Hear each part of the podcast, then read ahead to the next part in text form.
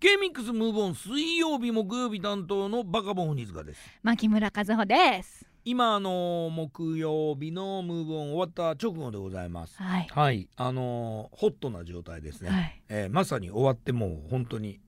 あの数秒。数秒しか経ってないわけですがはいどうでしたか今週はいやねー、今週は、ああなんといってもはい、私が大好きな、茜屋さんですはい、茜谷ひみかさんがゲストに来ていただきまして、はいご本人も楽しんでいただけたというふうにお聞きしましたので、うん何よりうんです。うんですよねはい。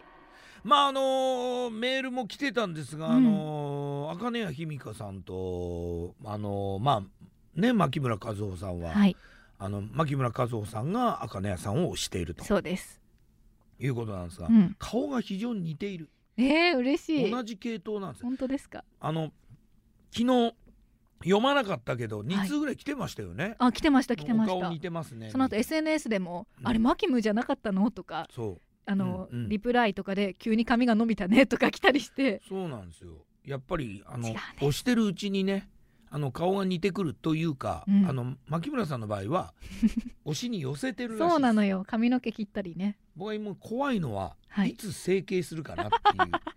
痛いの苦手だからあ本当、親知らず抜いてうん歯に歯茎に注射をしましてはもうそれが痛くてはいもう顔に注射なんてできないって思いました本当に親知らずの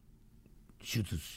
したのいやあの抜いただけ上の歯を普通にまっすぐ生えててちょっと生えてる向きが悪くて抜いたぐらいなのでせ整形したんじゃないのあ違いますよあそうあそういうどこも変わってないでしょ いやいやいやいや